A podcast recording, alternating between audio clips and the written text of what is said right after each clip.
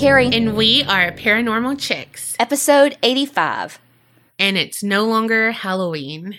It's time to take down all the spooky decorations and put up all of your Thanksgiving ones.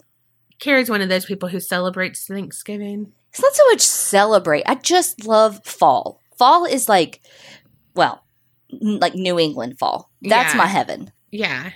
South Mississippi fall is basically summer with a couple of cold days. But I just love the colors and Yeah. the, you know, like the sweaters and the fire pits and the, you know what I mean? I just fucking love it. And I got some new decorations at Joann's for 80% off, so I'm ready to put them up. True that. True that. We hope y'all had a happy Halloween. We hope you enjoyed the 31 nights of Halloween. We sure as hell did. Yeah, we really did. And we did some fun stuff. Mm-hmm. I mean, and we talked to Liz motherfucking Sour, That, I, I like, man, I don't know. right? I don't even know what to say about it because it was that good. I had Ladywood.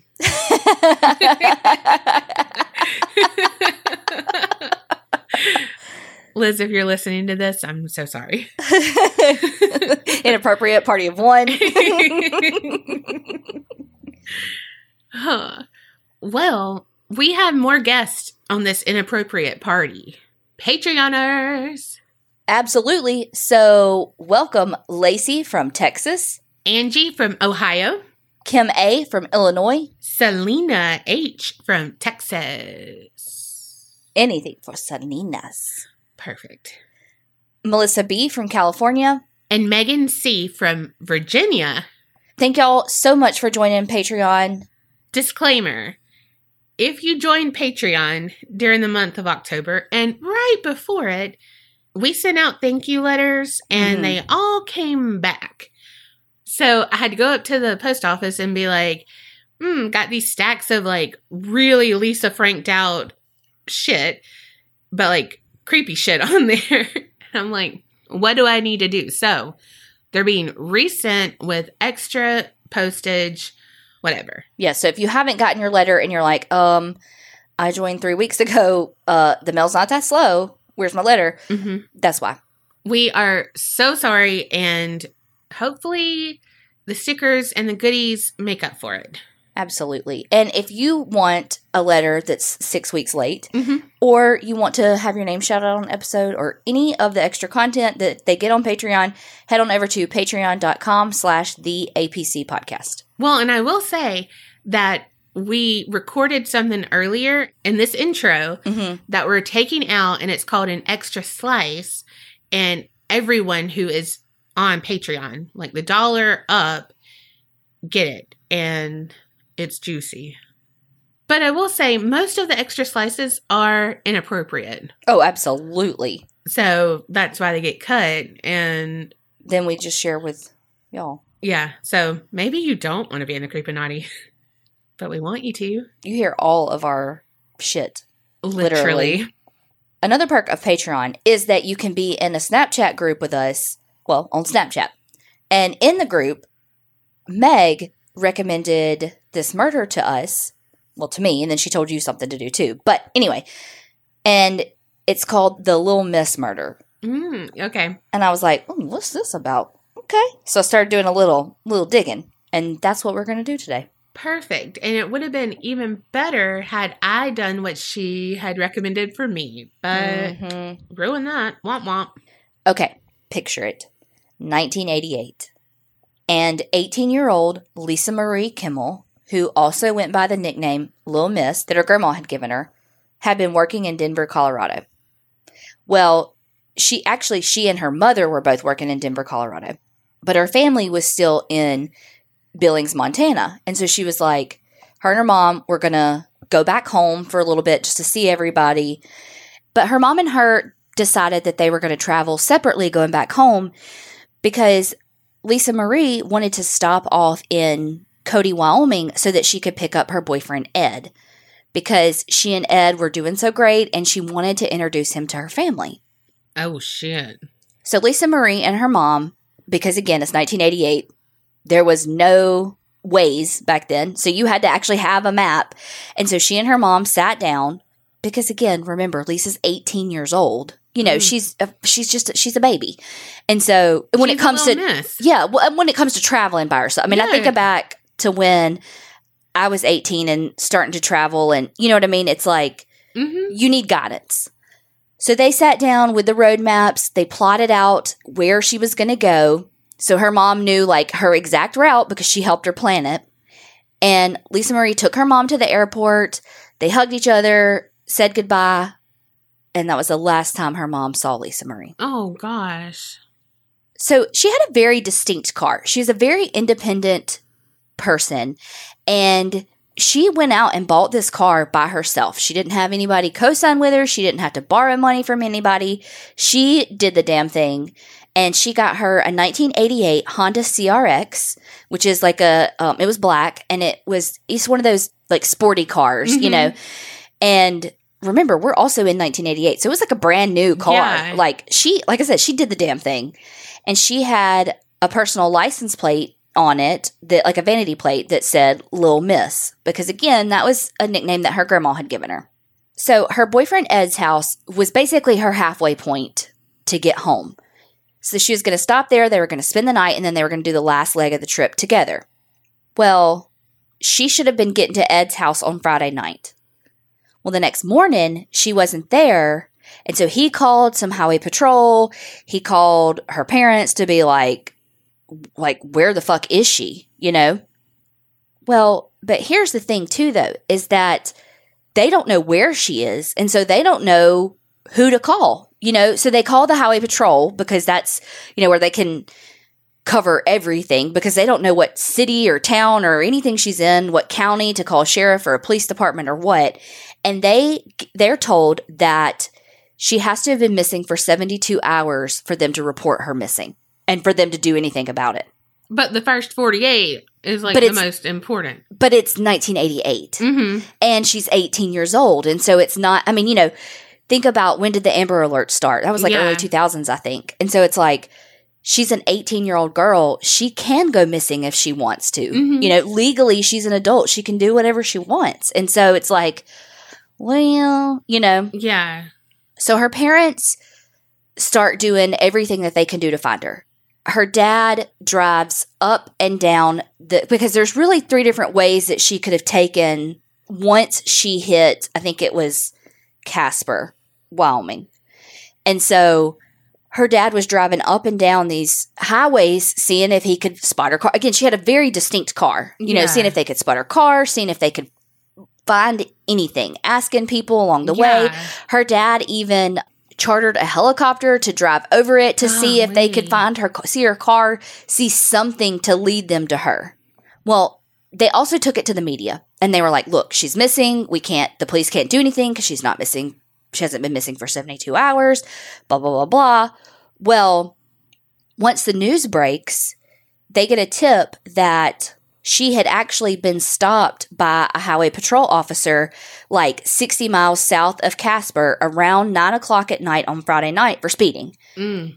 And it's pretty crazy because there's like audio recording Oh of gosh. her getting pulled over. And because I watched an episode of On the Case with Paula Zahn on this, and then there's an Unsolved Mysteries wiki that I used, and then Wikipedia because that's the best. But are r- top three things that I used for my research on this. Well, they actually played some of it from On the Case with Paula Zahn, and she just was so soft spoken. Oh. And okay, so state law in Wyoming is that back uh, back then, I don't know if it's still the same thing, but if you are from out of state and you get a ticket, you have to pay the ticket like right then, like to the officer because they don't want you to leave and not come back and pay your fine. So on the little recording, she's like asking how much it is, and it's like $120, and she doesn't have that much cash.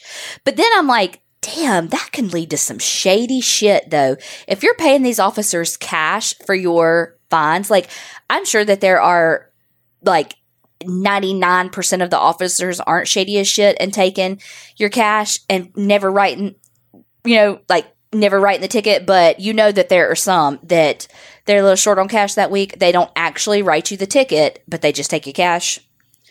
So I was when I was watching that, I was like, oh, that's shady. That's shady as shit. Anyway, Mhm. so if you can't pay the ticket, they're supposed to take you to jail.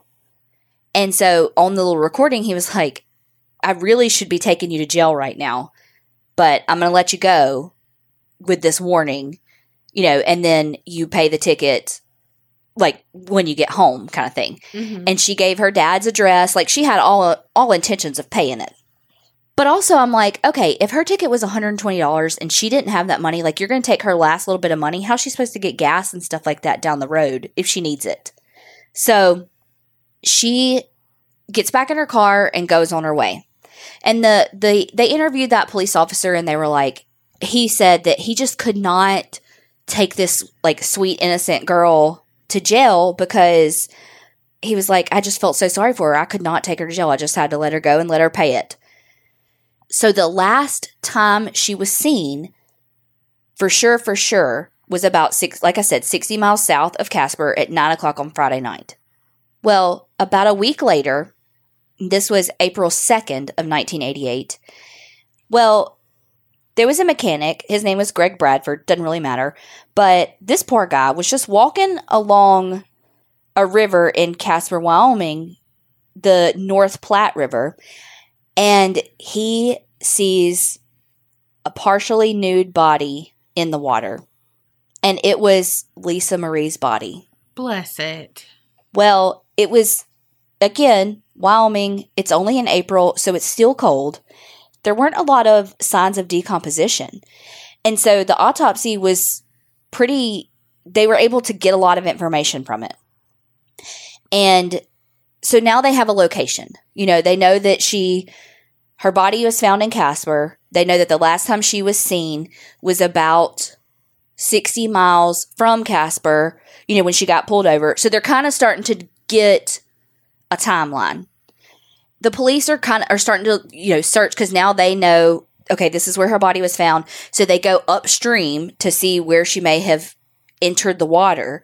And there was a bridge about a quarter mile away, and that bridge had a lot of Lisa's blood. And so the police are like, okay, this is not a very common bridge. It's not easily accessible. Most people don't use it. So they're like, whoever did it is probably a local. People who lived along the bridge said that they had seen a car there early on Saturday morning of March 26th. And she, you know, the last time she had been seen was March 25th. But the police are still like, but where's her car? You know, like we, they don't know really and truly from where she went missing because they can't find her car. You know, so it could have been she could have gone missing 60 miles back and then they came and dumped her. You know, you don't know because there's just not a lot of evidence. Yeah. God, that's that shit's so frustrating. I know. Well, cuz it's like because really it is. It's like how do you solve these stranger on stranger murders that there's literally nothing to go on. Especially in 1988. when you said stranger on stranger crime, all I thought about was Israel Keys. Yes. And it's like that really is so scary and that's what made him so scary. because especially with him how he left like the kill kits and stuff in Mhm. other places because it's just so fucking random Yeah. it's just wherever he the wind takes him you know Mm-hmm. Well, and even like on SVU or Criminal Minds or any of that, I I know you hate it, but like I try to figure out who the killer is and all of this, and it pisses me off when it is some third like he was a character that was walking behind the scenes mm-hmm. in one thing and I'm like why? That's so random and there was no like context clues or any of that, but that's real life. That right it's shit just happens. random Yeah, and it doesn't always have ties back to whatever, you know, like I'm like, oh no, it was a dad because, you know, like he looked at her this way and then he said these words and then, you know, Right. like all of that. it's And- not murder she wrote it's real life Yeah.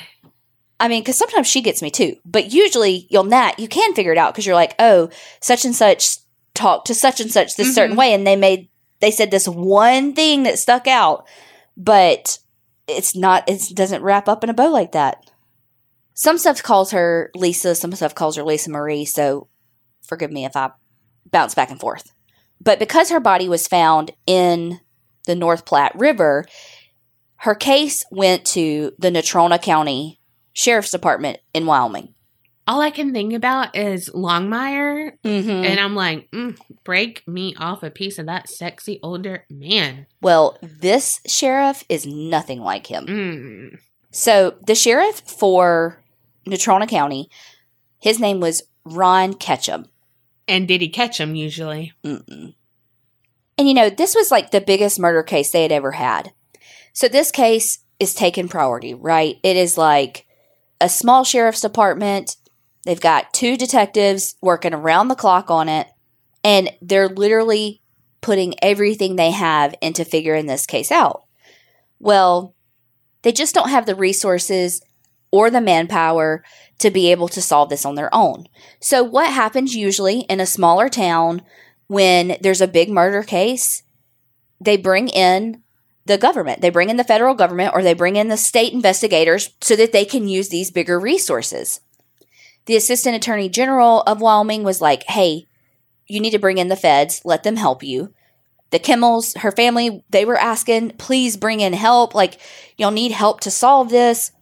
The lead detectives were like, we need help to solve this. But old Sheriff Ketchum was like, nope, not going to do it. This is our case. Fuck you, dude. Fuck you. Fuck you. And you, you know, like wanting to win a fucking pissing contest with the federal fucking government Mm-hmm. so that you get what? So you get credit for all this? I don't know. But either way, like, come on. So a battle ensues. Her parents are like, let them come in and help. You need the help. And the sheriff is like, if you keep pursuing this, I'm going to arrest you for obstruction. I'm going to put you in jail. Lisa Marie is the victim, not you. Back off. Whoa. You are you are you seriously going to tell a victim's family Whoa. you're not the victims? Are you fucking kidding me? You gonna threaten to put them in jail because they're they want you to get help? Uh uh Mm-mm. uh uh. Well, eventually the Kimmells won, and in July of 1989, a full 15 months after she had gone missing, finally an investigator from the ATF, which is the Bureau of Alcohol, Tobacco, and Firearms, it's a federal agency in the states. One of their investigators, one of their agents, was able to come in and help. And on the episode of on the case of Paula Zahn, Don Flickinger is his name, and he talks a lot about how, you know, the the lead investigators were very welcoming to him. Like they got along great. They were supportive of one another. But that he had called the sheriff like multiple times to reach out and be like, look, I'm here to help. I'm here to offer resources. I am not trying to take your case over. Just use me as a resource.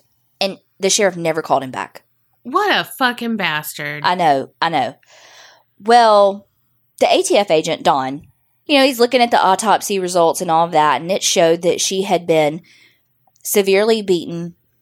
She had been restrained and raped repeatedly before she was hit over the head and stabbed six times.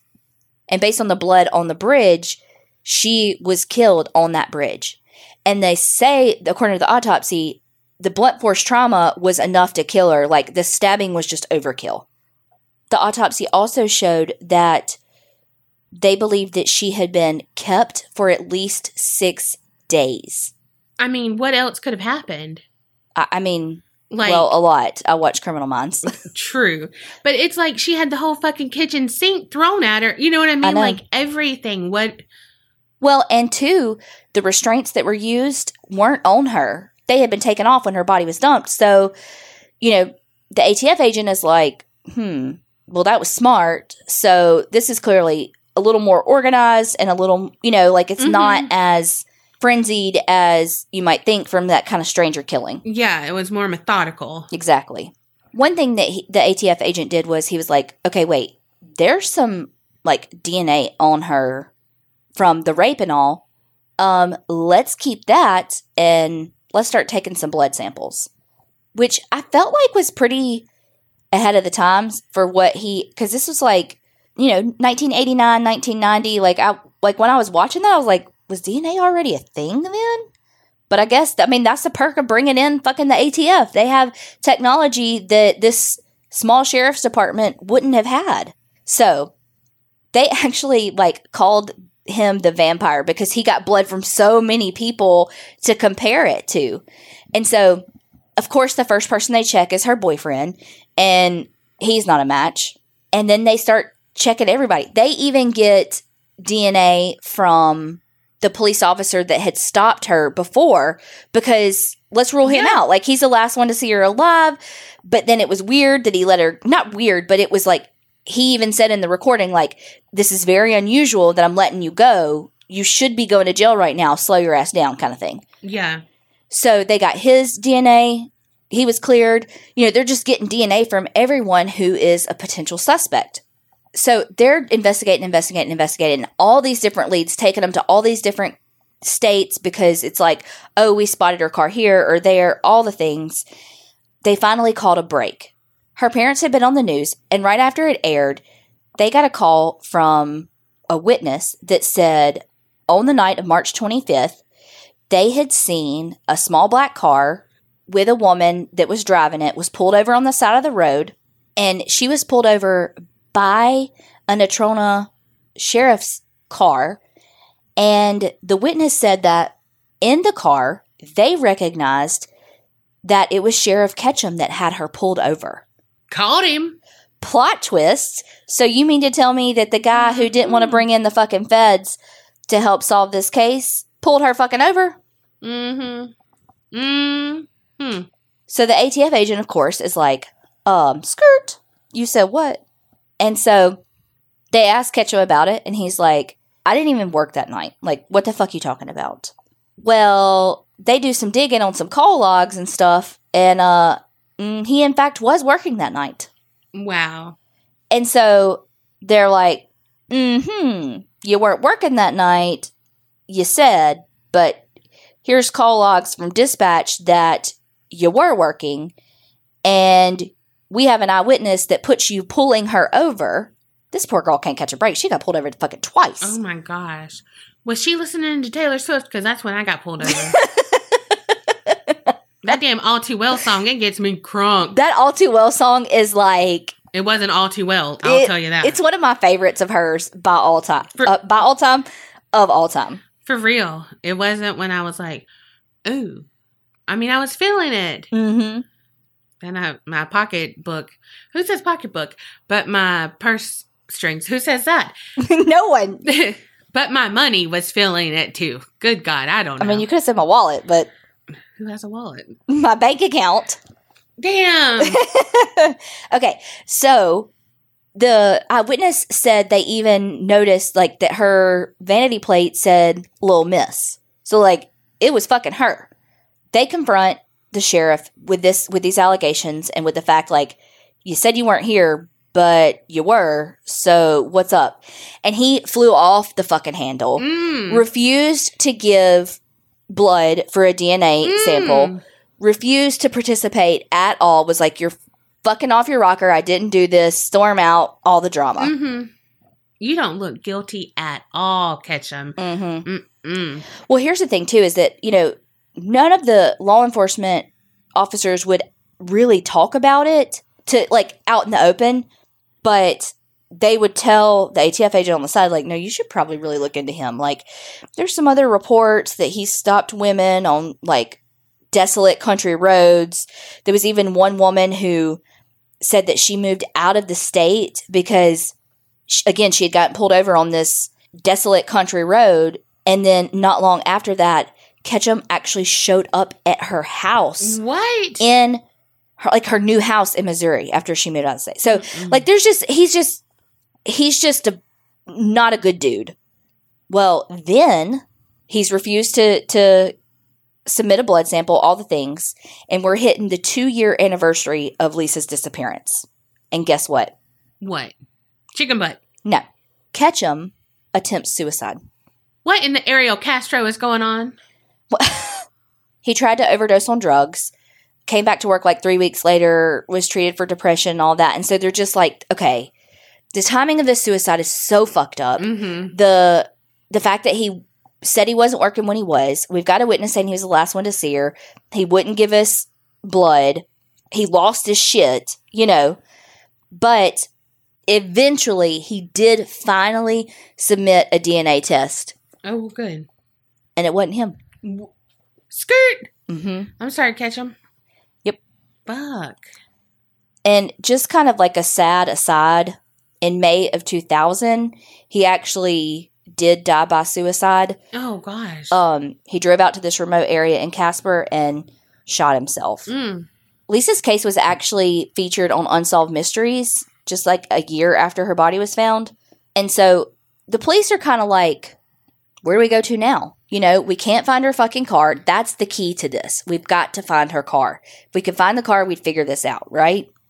They're just getting all these tips at this point that none of them are helpful because it's all these eyewitness. Oh, I saw her car here, here, Yeah. and here in this other state. And so they're just doing all this jet setting, checking out all these leads, and it's just burning resources and it's they're not good leads. They even brought in two sisters that were psychics to the scene. And while they actually knew details of the crime that had never been released, there was nothing that they had that they could offer about help find you know finding who did it and all of that stuff. But they Yeah. did know things about her wounds and you know that kind of thing that had never been released. They did say that they had images of a rural setting, something about the number 2, and that they felt like something had been buried. Well, in the United States, federal agents have a mandatory retirement at age 65. Mm. So, Flickinger, the ATF agent, had reached his mandatory retirement age. And so he retired. One of the lead investigators from the sheriff's department retired, and he was like, you know, he told the other investigator, he was like, before I die, I want you to come call me and tell me who did this. Wow. Uh, no fucking pressure. You couldn't figure it out, but uh, right. Yeah. well, in 2002, the states had really started putting in all of their DNA profiles into CODIS, which is here is the combined DNA index system. And so when someone is arrested for certain crimes, it, they automatically get their DNA swabbed and it gets put in CODIS so that if they've done a crime somewhere else, people can submit it. And then, you know, that's how they link all the stuff. Everyone who listens to True Crime Podcasts is like, thank you, Captain Obvious. But, you know, we could have some people here listening just because they like paranormal stuff. They may not be into true crime. So, well, okay, back to 2002. Wyoming is just really starting to submit some of their stuff to be for comparison and Lisa's was one of the one of the first DNA profiles that they submitted in from her case. The unknown DNA sample they had. When they ran it through CODIS, they got a fucking match. Oh fuck. And it was to a guy by the name of Dale Wayne Eaton. He was 57 at the time, from Wyoming, and he was serving time in jail, well, in federal prison at Englewood because he had been arrested on weapons charges. Well, his DNA profile had actually been in since 1997 because he had been arrested for there was apparently there was a family that was like stopped on the side of the road and he like pulled over to quote help them the breeden family was their name he ended up kidnapping them at gunpoint What? yes and once they like found him he had the weapon and so it elevated it to a federal crime which is why his dna was submitted. So eaton lived on this huge piece of property that his grandfather had given him and on the property he lived in like basically a shack that was also attached to like a 1950s school bus and that's where he lived. He had no fucking running water so he would have to go like 20 miles to this rest stop to get water to bring it back to his house wow. Not the life for me. Not No, the no, absolutely not. for me. no filtered water is what Mhm. i want and need because i am first world problems a spoiled brat Same. I mean, Marley drinks filtered water. um bo doesn't i don't do Well, because her beard uh gets discolored. yeah okay the other thing too is that his next door neighbors said that they had seen him digging like this huge hole on his property. And again, his property is only about an hour from where Lisa Marie Kimmell was last seen. Wow. So they have his DNA. They also have an inmate that says that he had confessed. In his confession to the inmate, he had said that she had offered to give him a ride. And when he tried to hook up with her and she was like, absolutely not, she pulled over and let him out. And then he kidnapped, raped, and murdered her. Wow. Fuck you, dude. Fuck you. Yeah. So the police get a search warrant for his house and they notice a bunch of places that looked like the the soil had been like unearthed Mhm. and things had been buried. And so they start digging and in one spot about 6 or 8 feet down they find her black Honda CRX still had the Little Miss license plate on it. Oh my gosh. How in the actual fuck did this man dig a hole big enough and deep enough and get that fucking car in there buried? Well, you know, someone actually has a school bus out by my house that's buried, and that's their storm So- shelter. hmm I mean, I know people that have like an 18 wheeler trailer buried, and that's their like storm shelter, apocalypse happening shelter. Mhm. But how the fuck did this guy do it? Right. Like, he ain't got running water. yeah. Does he have like a, a backhoe or some shit? I, like, because literally all I picture him is out there with a shovel digging Yeah. this fucking eight foot hole. Like, oh my god. how, like, how did he do it? You know what I mean? Mm. I, I don't know. I don't know. Also, that reminds me of the opening credits of Fried Green Tomatoes when they find Frank Bennett's car. yes, they're and they pull it out. That's kind of what it looked like. Oh my god. Legitimately, kind of what it looked like. So he went to trial. He was charged with first degree premeditated murder, aggravated kidnapping, aggravated robbery, first degree sexual assault, and second degree sexual assault.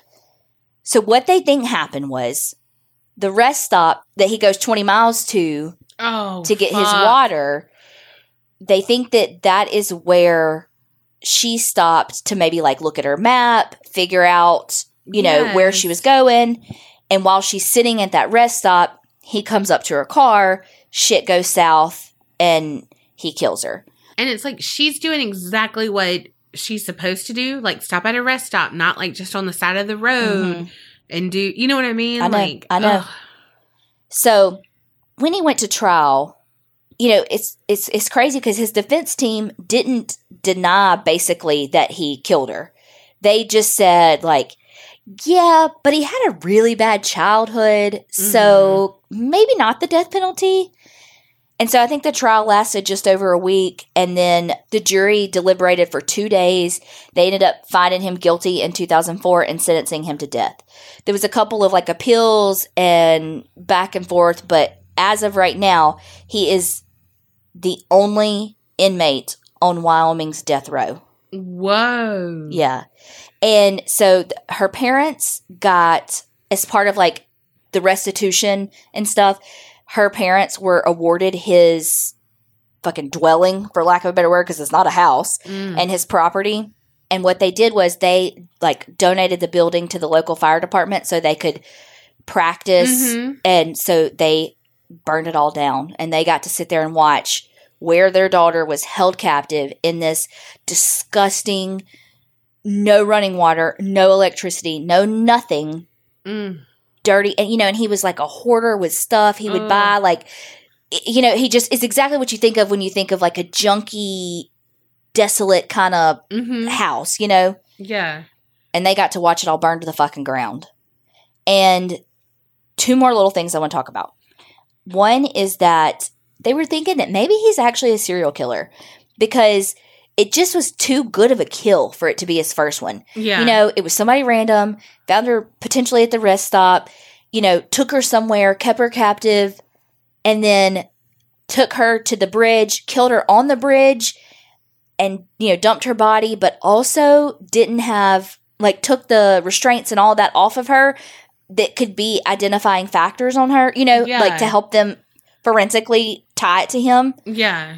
there's not a lot of proof, but it is thought that maybe he's a serial killer.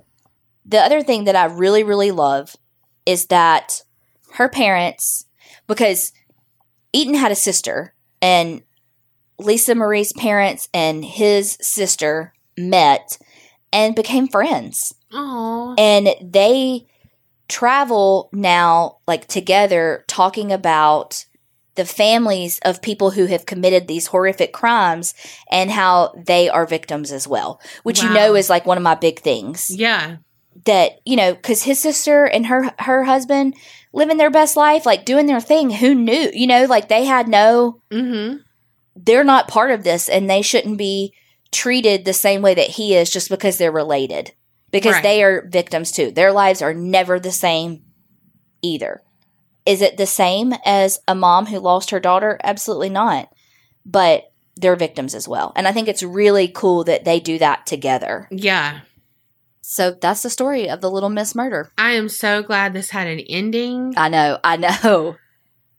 Especially because, again, those stranger on stranger crimes are just so hard. Yes. And, you know, Lisa had two younger sisters, and one of the younger sisters said, I'm just so glad that he dumped her body and didn't bury her body in the car because Mhm. we would have never found her. That's so true. Never, because if you think about it, tr- I mean, truly, if he would have buried her with the car, they would have never gotten his DNA off of her body to run in CODIS to find him to even know what property to go search. They would have never found her. Mm. And you know, it's crazy when you think of like how to get away with murder. It's like dump all the identifying evidence, but like also not in the same spot, you know, because you don't want to put her with her vehicle with her, you know, because it's like, idiot, he left like the VIN number and the car Mhm. tag and all that on there, but he did do it in separate places and he did get caught. You know what I mean? So it's like, there's really no perfect murder because it's like, you know, he kind of spread the evidence out so you you couldn't be like jackpot found all the evidence right here in this car, you know, Mhm. but that's what led them to find the rest of the evidence. But in this case, had he buried it all, they probably would have never found her unless it came a fucking gully washer and you know washed off eight feet of fucking dirt. Mm. That had never found her. wow. I know, such a good story. Like you know what I mean by good, Interesting and intriguing and thought provoking, and Yeah. but her parents just have really used this for, as you know to be advocates and were advocates the whole time for her and looking for her and making that sheriff's department do what it was supposed to do in spite of its leadership because all of the other investigators and deputies and all that were on their side they were like i don't know why the sheriff's doing this you know and Mhm. and then so it also just shows like how easily an investigation can be derailed because of one person, you know? Mhm. So that's my story. and you're sticking to it. Mm-hmm. All right. Doing something a little different this week. Well, shit, I'm here for it. Well, I'm mm, I'm like dipping my toes into your pond. This bitch always up in my pond. Now all of a sudden she likes men in uniform. Now all of a sudden she likes big guys. Now all of a sudden she likes tall big guys. Now all of a sudden, just kidding. I mean, I'm not, but I am. Okay, one, I've always been a badge bunny. Yes. Okay, is that not a uniform? Yeah. Yes, but Mm-hmm. you're dipping your toe in other uniforms. Get your toe out my pod. Get your little piggy out my pond. this little piggy gets out of Carrie's pod. oh my god. This little piggy goes wee wee wee. All the way. I was Mhm. going to the cop car, but what else? wee, wee, wee. Thank you for getting where I was going. that took me way too Way long. too long. Everybody is like, Carrie. Oops. okay, picture it. January 2nd, 1935, Kansas City. And it was actually 1:20 p.m. to be exact. So, there was this sharp-dressed man. He checks into a hotel in downtown Kansas City. And he's almost like an extra large pizza, but more stocky than anything. He had a cauliflower ear, like boxers and Mhm. MMA fighters get. And he had a large white horizontal scar on the left side of his head, which he can kind of cover with his hair and stuff. But Mhm. so, I mean, like, he's obviously, well, not obviously, but he looks like he's a fighter or like something. a badass dude, a badass hunka dude. exactly. Well, the hotel is the President Hotel. Very shishi. hmm And he checked in under the name Roland T. Owen, and he gave Los Angeles as his hometown. Because this is 1935, so like it's so crazy to think about like how you know they would check in Mhm. there and like sure I'm sure they would have to send something back, and so his address was Mm-hmm. what you know what I mean. It's so and there's no way to check it. Like you, you just have to take them at face value. Yeah. He had absolutely no luggage. He asked for an interior room on a high floor of the hotel. Oddly specific. Or he just was, you know, scared of heights. But he wanted a tall room. Because usually they're like better because usually like suites are up higher Mhm. and stuff. So maybe that was it. But he was like, I don't want to be by the window. Maybe. I don't know. Maybe. Maybe he didn't want a window. Maybe he wanted to sleep really good and he wanted to be pitch black. Like on a cruise. Best fucking sleep. True that. The hotel staff were like, he was a little odd, and then like no luggage and all of this, but he checked in for one day. So they're like, I mean, hey, you know what? We rent rooms for a lot of businessmen, a lot of travelers who stop in on their way to wherever they're going and they want a little company that night. So, like, hey, you know what? Don't ask, don't tell. You do you, just, you know, pay and what Mhm. else. So maybe not that shishi of a hotel. Yeah, like, I mean, hmm, but it wasn't bad. I mean, it was it like a seedy hotel? Yeah, it was downtown and stuff, but like, and they didn't do it by the hour. Yeah. It was, you know, I mean, like Richard Gere might have stayed there with uh, Mm-hmm. Julia Roberts. So he gets to his room, and it's ten forty six. So obviously on the tenth floor, Mm-hmm. And he was shown by the bellboy, which he had no luggage, but I guess like turn left here, turn right here, like Maybe whatever. it was very shishi. Maybe, Maybe, it wrong. was. Maybe I don't know. But the bellboy said that Roland complained to him because he was like, you know what? I stayed at this other hotel one time, and then they they were trying to like charge me this outrageous amount, so I didn't stay there anymore. And you know, like all of this stuff, like he was kind of complaining, like he's been around this area for a little bit, and so he's like, cool, cool, like. Dude's a jackass, probably not going to tip me. You know what I mean? Mm-hmm. And where's your fucking luggage? And why am I up here if you don't have any luggage? Right. Well, Bellboy shows him to his room. He watches Roland and he has like an over black overcoat on. He took out a black comb and toothpaste from his pockets. I mean, he was just going to use his finger. What was he going to brush his teeth with? Just his finger and toothpaste? You know? You don't know. Maybe. But yeah, that was it. And so it's like, okay, you have no luggage and the most weird combination, like you said, of shit. I mean, at least have a clean pair of underwear in your jacket or something. Right? After he was shown his room, the bellboy was like, All right, peace. He was like, Actually, I'm going to ride down with you on the elevator. He's like, now that I dropped off all my luggage, I'm going to come back down with you. It was really weighing me down. Whew, that was so fucking heavy. So then he leaves the hotel, and then, like, the hotel staff said, you know, they would see him at various times, very, like, sporadically, which I learned from what movie, Carrie? Oh, uh, clueless. Yes. Hope not sporadically. R.I.P. girl. RIP. Around 2 p.m., the hotel maid knocks on the door for room 1046. So he's only been there an hour and he's just been bebopping all over the hotel? No, I think that's because he actually stays longer than a day that he had originally planned. So I think, I think that's just on his overall stay. Gotcha. So an hour in, housekeeping's already coming by?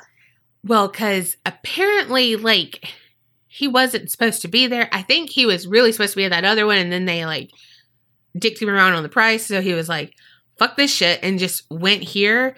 But she was doing her afternoon rounds, and there was a lady that was staying in that room before. Okay. And so like she was going in like thinking it was the same person too. Okay. And nope. When she knocked on the door, it was a man's voice that told her to come in. Mm-hmm. And she said that when she went inside, it was really just dim in there. There was only a light from a lamp that was on the writing desk, which it's so weird that like they still have like a writing desk and stuff in most hotels. But I guess because people are on business. What the fuck? I never go on business, so I, I, was know. like, um, that's not weird. No, it's not. hmm. And she said, like, the blinds were tightly drawn. And she was like, all right, this is kind of weird. Like, I guess because it's two in the afternoon and it's fucking, you know, looking like it's a seedy nightclub up in there where it's like all dim and whatevs. Meanwhile, maybe he works a fucking night shift and he's sleeping, and that's why he wanted an interior room. And why's it got blinds if it's an interior room? So, what I think with this is like it's a courtyard view or something. Oh. you know what I oh. mean? Like, I think. Um, oh, I don't know. okay.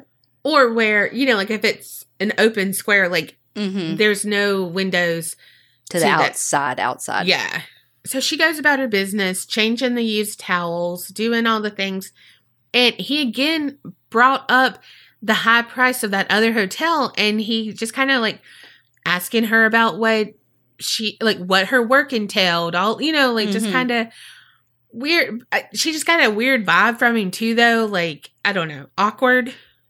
And later she was interviewed and she said that he was either worried about something or afraid and he always wanted to kind of keep in the dark. So then after she left she returned at four with clean towels. Like so she because at this time i guess they just didn't have enough towels that she could like dirty up in here clean now you Mhm. know? So it's like got to go down wash them bring them back up i don't know That sounds terrible. cue charlie's mom cheer up charlie Right? Oh, that's the worst song of the Oh, whole God.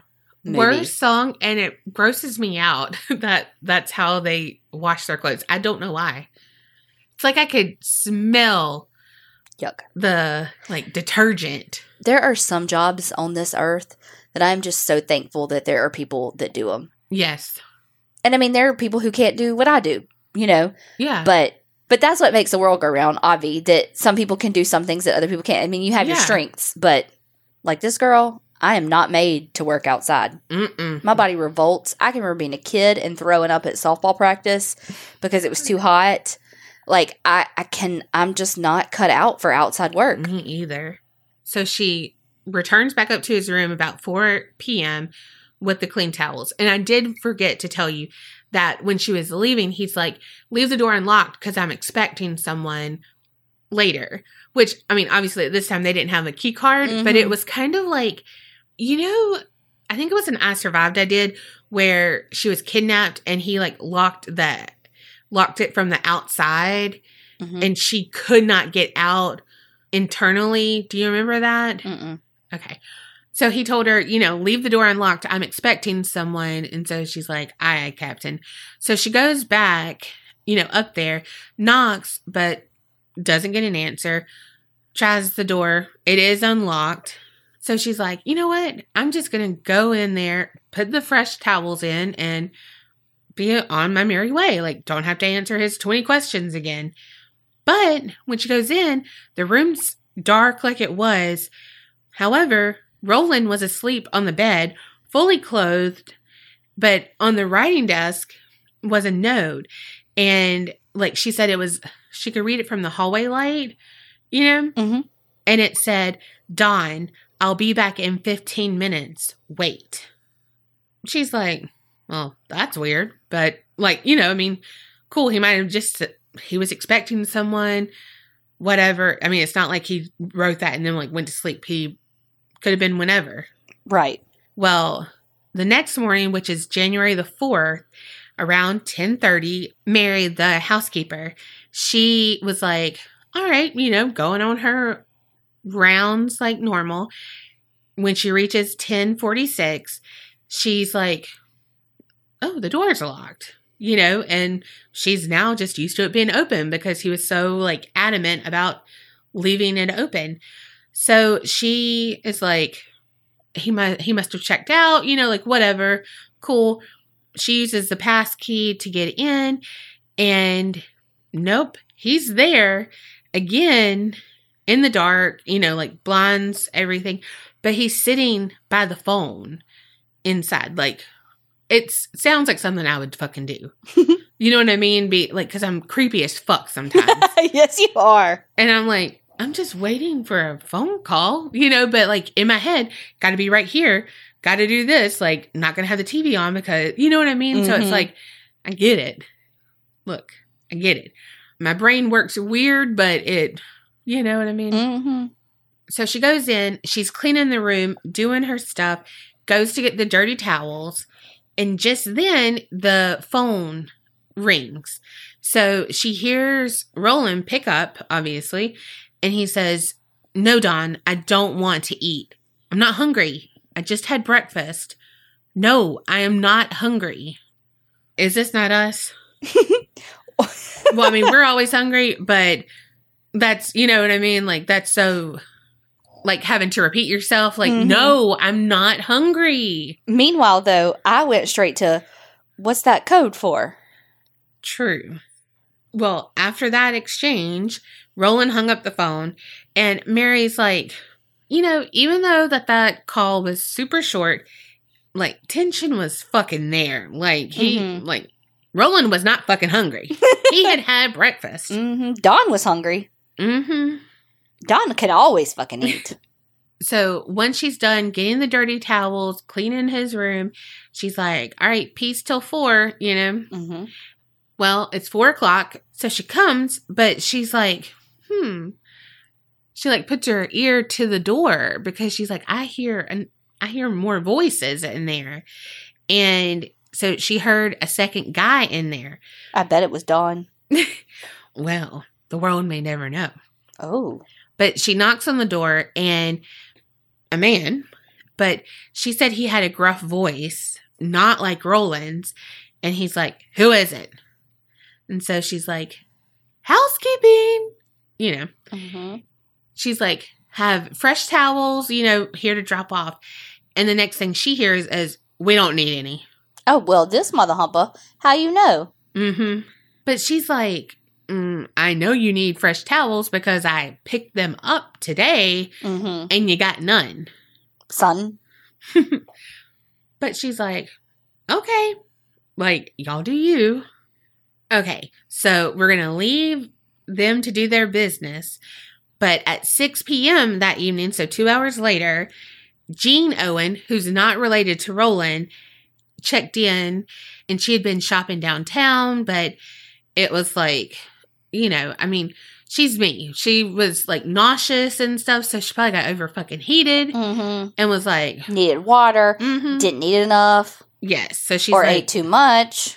like, I cannot drive home, so I'm just going to check into a hotel. I love a fucking hotel. Mm-hmm. Well, she got checked in at 1048, so right next to Roland's room. At 650, she called her boyfriend Joe.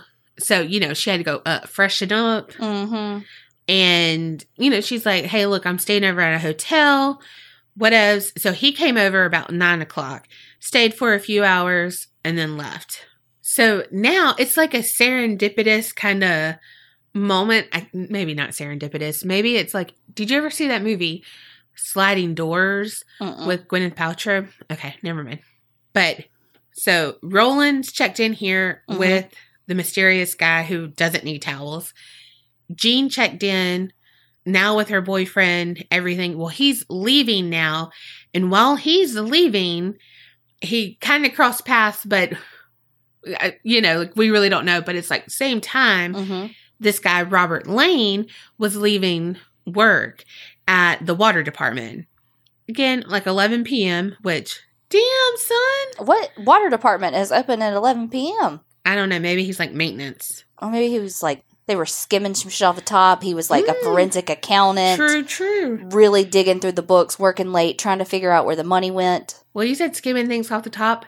I literally went to the gross thing where like they were like filtering out of the water This shit. is this is not Flint, Michigan.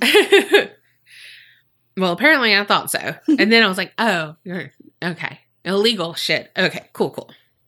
So he's leaving, going home, you know, like, whew, long day, blah, blah, blah. Well, when he pulled onto 13th Street, he said he noticed this man that was kind of like running along the sidewalk, but he wasn't dressed for the time. Like, it's like 33 degrees you know, and he basically had on pajamas, so like shoes and undershirt and some like stretchy pants, basically. You Yeah. know what I mean? Not like slacks or like wool stuff because it's fucking cold. Athleisure. Yes. In 1935 version. All I picture is those old school women's bathing suits that were like yes. Fucking like a romper. Yes. When he got closer, the guy, you know, like kind of threw his hand out to be like, taxi. Well, Lane pulled over to be like, what's going on? Because he didn't know, like, he thought he was just flagging him down. Mhm. Like, oh shit, this guy's out here probably freezing to death. Like, what happened? Yeah. So he pulls over and the man just gets into the back seat of his car. And so Robert's like, uh, not a taxi, dude. You Yeah. know? And he's like, oh shit, like, thought you were one, but can you take me to where the taxis are then? And Robert, being a good guy, he's like, yeah, yeah, yeah, I'll do that for you. And so he he did what we all hate. He's like, Whew, you look like you have had it. You know, like Mm-hmm. fuck you. But so he said, like, while he said that, and I'm like, you really are a taxi driver. Mm-hmm. Well, the guy he picked up, he's just kind of looking out the window and he's like, I'm going to kill that expletive tomorrow. Like, just kind of mumbling it, like, I'm going to kill that motherfucker. I was gonna say you can't say the word. Well, the newspaper that like reported this incident, they like hyphenated it out. Yeah. You know, and so like we don't know what he said. Well, how many letters was it? Let's figure it out. It I don't know. Fuck. Oh. I don't know. I don't know if they were even like that. It might have just been like one hyphen. I don't know. Mm. I'm like, now you don't cuss. Robert drove him up to where the cabs are and stuff. He jumped out and was like, taxi, taxi. Mhm. And like basically just like that, he was gone, you know, like Yeah. okay, like fucking random, but whatevs. Well, cut back to the President Hotel, and again, it's like around 11, all of this is happening, and Jean is like, What the fuck is going on next door? She was later quoted as saying, I heard a lot of noise, which sounded like it was on the same floor and consisted largely of men and women talking very loudly and cursing. When the noise continued, I was about to call the desk, but decided not to. So, sometime around one to three, there's this lady who enters, and they all kind of know her because she is what they call a commercial lady, Mm-hmm. You know? Mm-hmm. And so, whatevs. But he takes her up to the 10th floor. And maybe the bellhop just has to do the elevator or something. I don't know why, you know, but like, so he takes her up and she's like, all right, in 1026, like, I'm going there. And so he shows her. And about five minutes later, he gets, like, I guess he's like, ring, ring on the elevator. And so he has to go and work it, operate it goes back up to the 10th floor and she's like that motherfucker wasn't there you know? And it's not like the guy who she normally comes to see because he's always on time and shit. Mm-hmm. and so the bellhop's like mm, that's weird. But she's going to 1026. yeah. And then she's like well maybe 1024 like maybe that was it and there was a light on in there so she kind of like lingered a little bit but then the guy goes back up to get her because you know i mean she's like i mean she's got to make her money so Yeah. like she might be like me and numbers are not her friend Mm-hmm. Me neither. true Mm-hmm.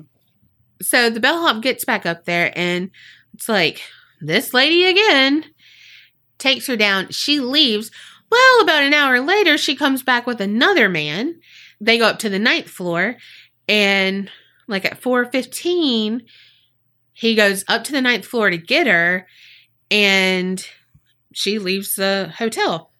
Well, a little bit later, like, I mean, seriously, not long at all, that man that she was with, he had to go up to get him from the ninth floor, came down, and was like, eh, I can't sleep. I'm going to go out for a while. Again, like, I feel like Richard Gere when he plays Mhm. the piano, you know? Mhm. And so Charles, Charles is the like bellhop at this point. It's not the other one. He's like, you know, maybe the man was just like kind of embarrassed because like one and one equals two. Like, Mhm. okay, sure. So he's like, maybe like he's just awkward and didn't want, you know, I mean, like, hey, you just had sex, eh? You Mhm. know. So cut to the next morning. That is Friday the fourth at like 7 a.m. Delilah Ferguson, she is the switchboard manager. She's like, there is a fucking light blinking on the board and it's 1046. So the phone's off the hook or something. And like, cannot happen. Would totally be me. Like, go find that person. Like, Yeah. my switchboard needs to be perfect. So she sent old Randolph, the original bellhop, back up there and was like, all right, replace the phone. Cause, you know, like, why would it be off the hook? Why would it be blinking? Like, replace it. And while she was doing this, she double checked and no calls had come in or out of 1046 that night before this. So it's like, why would it be off the hook? Mhm. You know? It's not like they were getting all of these calls and were like, Right. just take the phone off the hook. Exactly. Plus, if they have a switchboard, they could probably just be like, don't allow calls. Exactly. He could be like, my name's Barney Rubble. Don't, you know, if they don't Mhm. say that, then don't come through. Exactly, Notting Hill. Thank you. When the bellhop gets up there to 1046, knocks on the door, and there's a do not disturb sign hung on the handle, but when he knocks, the voice says, Come in. So he's like, Okay. So he's turning it and he's like, Hmm, that's weird. It's locked from the outside, you know? So what's going on? Like he can't, you know, get in. He don't have the key? Right. Okay. And he didn't get it Yeah, when he came like a up. pass key. Yeah, because like why would he, you know? Or like why would he not have a fucking pass key? Who knows? Like maybe the blacksmith had to fucking make it and it wasn't a buy one get one free. what the fuck is a pass key? Like a master key. Like a skeleton key? Yeah. Is that a thing? Pass key? Well, that's what it is. These people called it. Oh, okay. So when he realizes, like, fuck, I can't get in because it's locked, he's like, well, shit. Well, about that time, he's like, let me knock again. Maybe he'll get up. Like, I don't know. He hears the voice say, turn the lights on. So he's like, what the fuck? Like, what? Uh, uh, uh, what? You know? And so, kind of in a confused way, but then also like, kind of like, I don't know what the fuck you doing over there, but but boy bye. He just kind of yells and was like hey can you can you put the phone back on the hook? Thank you. And he's like you know peace out. 8.30 delilah is like this bitch what is going on? So she sends another bellhop up there knocks on the door and it's unlocked and so he lets himself in and there's roland just starfished on the fucking bed bare ass naked. What? Mm-hmm. So the bellhop's like, all right, let me just kind of slink in here unnoticed and put the phone back on the hook. He suspected that Roland had been drinking and that's why like Mm-hmm. he was passed out like that or something, but we don't know that at all. So fast forward to 1045 and Delilah is like, it's off the hook again in 1046. So she sends the bellhop up there again. He knocked on the door, like, you know, just like he had before. And then he like stepped, he unlocked the door, stepped in, and everything was dark again. But then he was like, wait, skirt. because he was quoted as saying, When I entered the room, this man was within two feet of the door on his knees and elbows, holding his head in his hand. I noticed blood on his hand, and then I turned the light on, placed the telephone receiver back on the hook, looked around, saw blood on the walls, on the bed, and in the bathroom. This frightened me, and I immediately left the room and went downstairs. Was he alive holding his head? Mm-hmm. How you gonna fucking just leave the poor man like that? Right. Pick the phone up and call Dolores. Delilah, but yes. But I love how he was like, "Eek, sorry, it's a little bloody, but uh gotta make sure Delilah's not mad at me. So he, you know, runs and they call the police and everything. So they arrive on the scene and also a doctor comes. Well, he looks Roland over and he says that his hands and ankles were tied together with the tight cord. And he said that that same cord had been used to strangle him at some point, like before it was a cord, like wrapped around his legs and arms, like, you know, fucking multi use over here.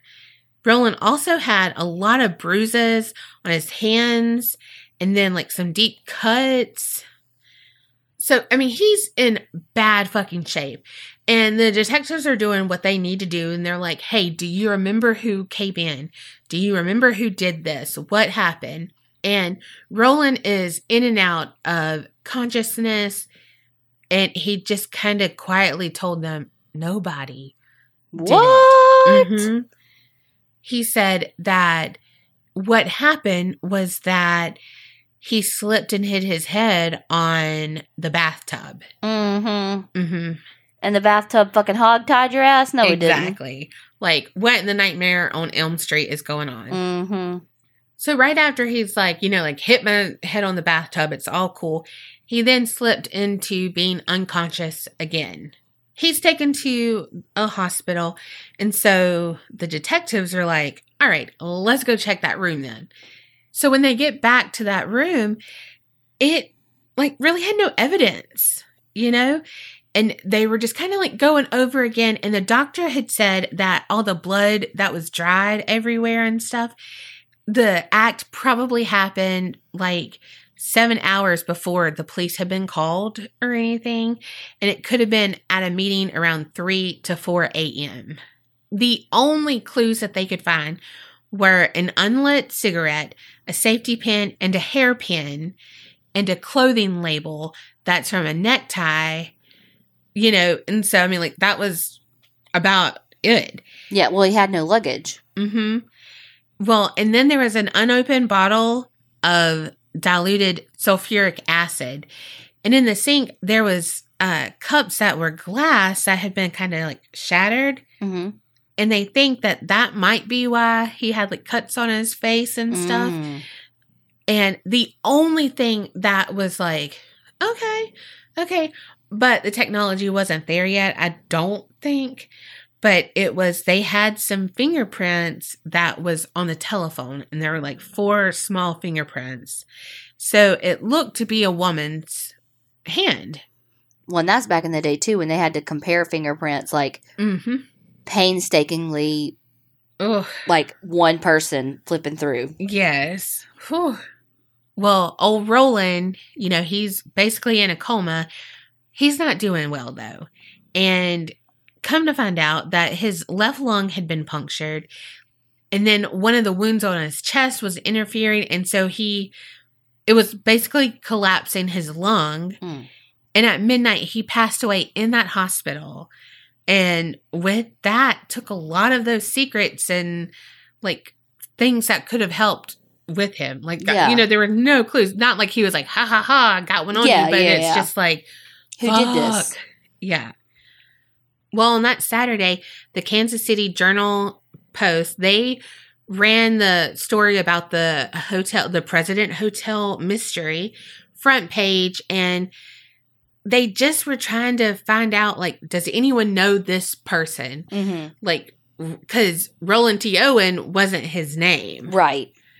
but they didn't get any leads. And on Monday, January 7th, they decided to do a public viewing of his body Oh shit.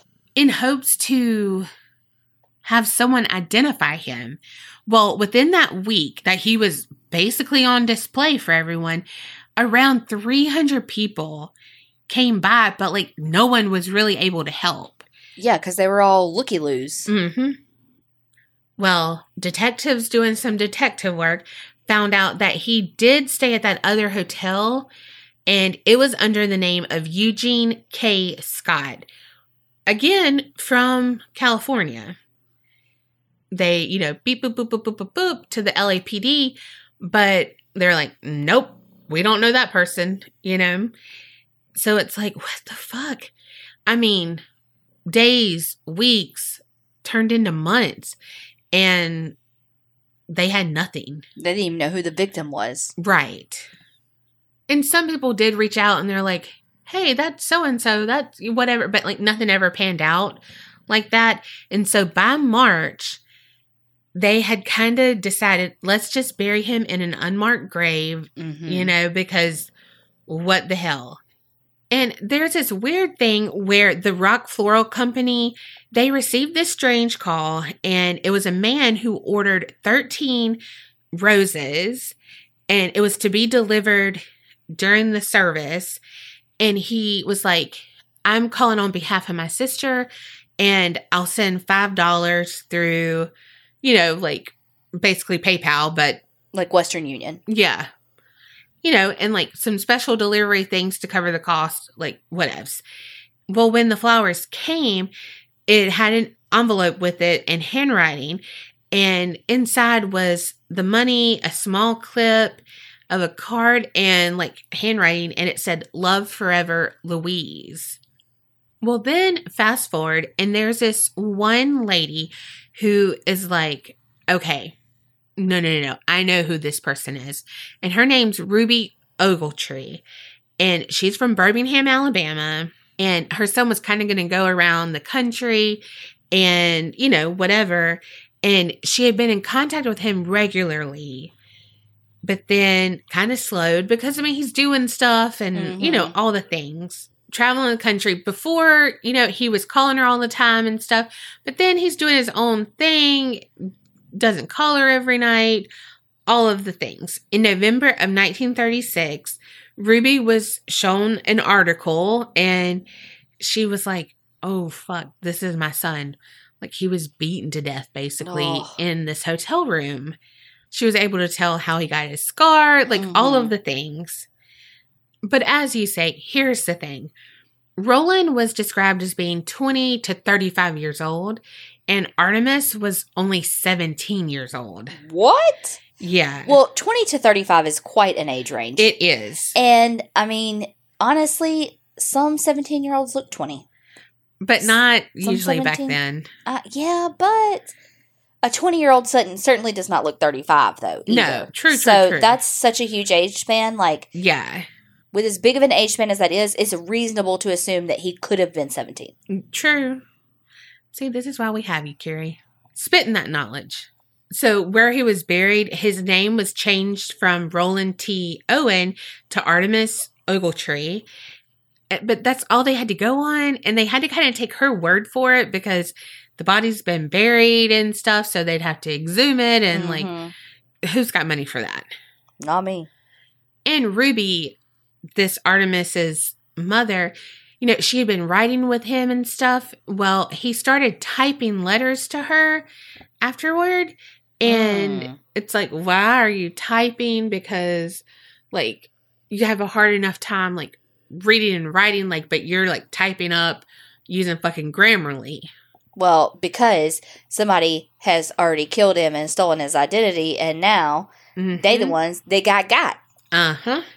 And it's not all wrapped up in a pretty bow like yours is because the mystery of the killing in room 1046 has never been solved. Well, that's fucked up. I I know. I'm so sorry. What the fuck?